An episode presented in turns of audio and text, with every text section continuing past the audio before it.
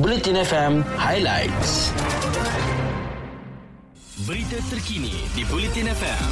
Sumber daripada Harian Metro, Berita Harian, Free Malaysia Today, Utusan Malaysia dan Kosmo. Harga runcit petrol RON 97 naik 2 sen seliter kepada RM3.8 sen seliter bagi tempoh 11 hingga 17 November ini. Kementerian Kewangan dalam kenyataan memaklumkan harga runcit petrol RON 95 kekal pada paras RM2.5 sen seliter manakala harga runcit diesel kekal RM2.15 sen seliter dalam tempoh sama. Mengikut kenyataan itu, langkah berkenaan bertujuan melindungi pengguna pengguna daripada kesan kenaikan harga sebenar minyak di pasaran global. Kenyataan itu memaklumkan kerajaan terus memantau kesan perubahan harga minyak mentah dunia serta mengambil langkah bersesuaian bagi memastikan kebajikan dan kesejahteraan rakyat terus terpelihara.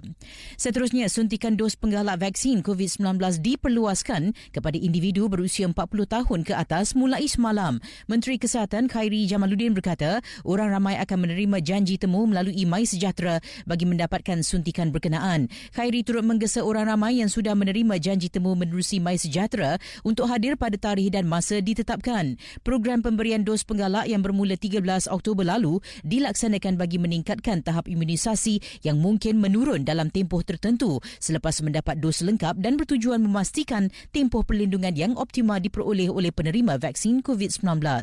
Sebelum ini, Khairi mengumumkan penerima dos ketiga meliputi petugas barisan hadapan kesihatan, keselamatan dan pertahanan termasuk pesakit kurang daya tahan imun, warga emas dan individu yang tinggal atau bekerja di pusat jagaan serta individu dengan komorbid. Dalam berita lain, Institusi Penyelidikan Air Kebangsaan Malaysia, NARIM, sedang menyelesaikan pencemaran sebatian menyebabkan pencemaran bau dalam sumber air yang kerap berlaku di Lembah Kelang.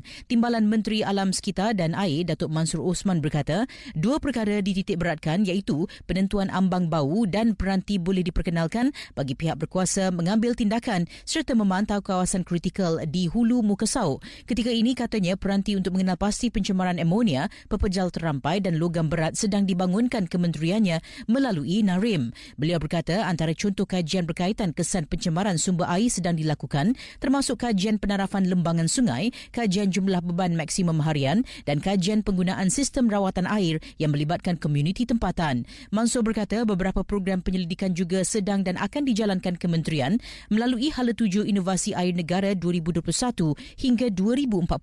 Ia termasuk program sungai bersih, sistem air pintar dan pengurangan risiko bencana bagi merealisasikan kelestarian sumber air bersih negara, menghindarkan gangguan bekalan air bersih, seterusnya meningkatkan kualiti hidup rakyat.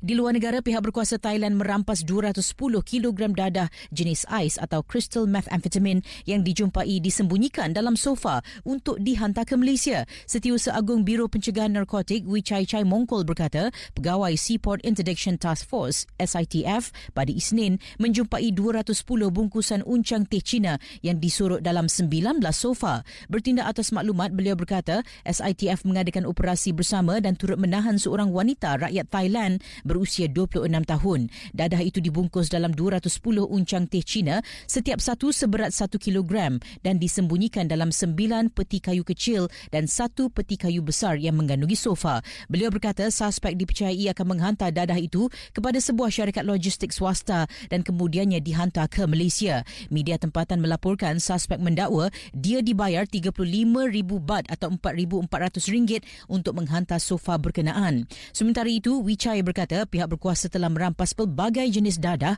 membabitkan 68 kes sejak Januari tahun ini. Beliau berkata dadah itu termasuk 204.14 kg crystal meth, 21.6 kg heroin, 10 kg ganja, 515 kg ketamin, 730 gram kokain, 990 pil ecstasy dan 6040 pil methamphetamine. Berita sukan di Bulletin FM. Sarawak United melangkah ke suku akhir Piala Malaysia selaku naib juara kumpulan A apabila tewas 1-2 di tangan Penang FC pada aksi terakhir kumpulan A di Stadium UITM Shah malam tadi. Kekalahan itu menyaksikan Sarawak United akan berdepan juara kumpulan B Terengganu FC di peringkat suku akhir yang akan berlangsung secara timbal balik pada 14 dan 18 November ini. Bagi Penang FC pula, ia menjadi kemenangan pertama diraih mereka sepanjang Piala Malaysia musim ini dan boleh dianggap sebagai pengubat duka buat Harimau Kumbang Jombang yang sudah tersingkir dari saingan. Sementara itu, Kuala Lumpur City FC menamatkan aksi kumpulan A dalam saingan Piala Malaysia dengan kemenangan 1-0 ke atas Sri Pahang FC di Stadium Darul Makmur malam tadi. Namun pasukan pelawat terpaksa menunggu di penghujung perlawanan untuk memastikan tiga mata dalam genggaman. Pada aksi itu, tuan rumah yang sudah pun gagal ke suku akhir bermula garang dengan melancarkan gerakan berbahaya ke kubu lawan dalam memburu gol awal. Peluang terbaik hadir menerusi Abdul Malik Mat Arif apabila bola tendangan penyerang itu berjaya diselamatkan pemain tengah KL City walaupun penjaga gol lawan Kevin Mendoza sudah tertewas seawal minit ketiga. Dan akhir sekali, Presiden Persatuan Bola Sepak Perancis berkata Karim Benzema tidak akan diketepikan daripada pasukan kebangsaan sekiranya dia didapati bersalah dalam kes perbicaraan peras ugut. Mahkamah akan membuat keputusan pada 24 November ini dengan pihak pendawaan mencadangkan hukuman penjara 10 bulan dan denda 75,000 euro sekiranya Benzema didapati bersalah melakukan ugutan terhadap rakan sepasukannya Matthew Valbuena. Benzema yang tidak menghadiri perbicaraan yang bermula bulan lalu disebabkan komitmen komitmen dengan pasukan mengaku tidak bersalah atas pertuduhan itu. Presiden Persatuan turut menegaskan sekiranya Benzema dijatuhkan hukuman penjara, bintang Real Madrid itu boleh mengemukakan rayuan. Sekian berita. Stream dan dengarkan Bulletin FM menerusi Audio Plus. Anda berpeluang memenangi sejumlah wang. Jadilah champion kami dengan mengutip seberapa banyak mata di Audio Plus Games Leaderboard untuk menang wang tunai. Ikuti berita-berita terkini di Bulletin FM.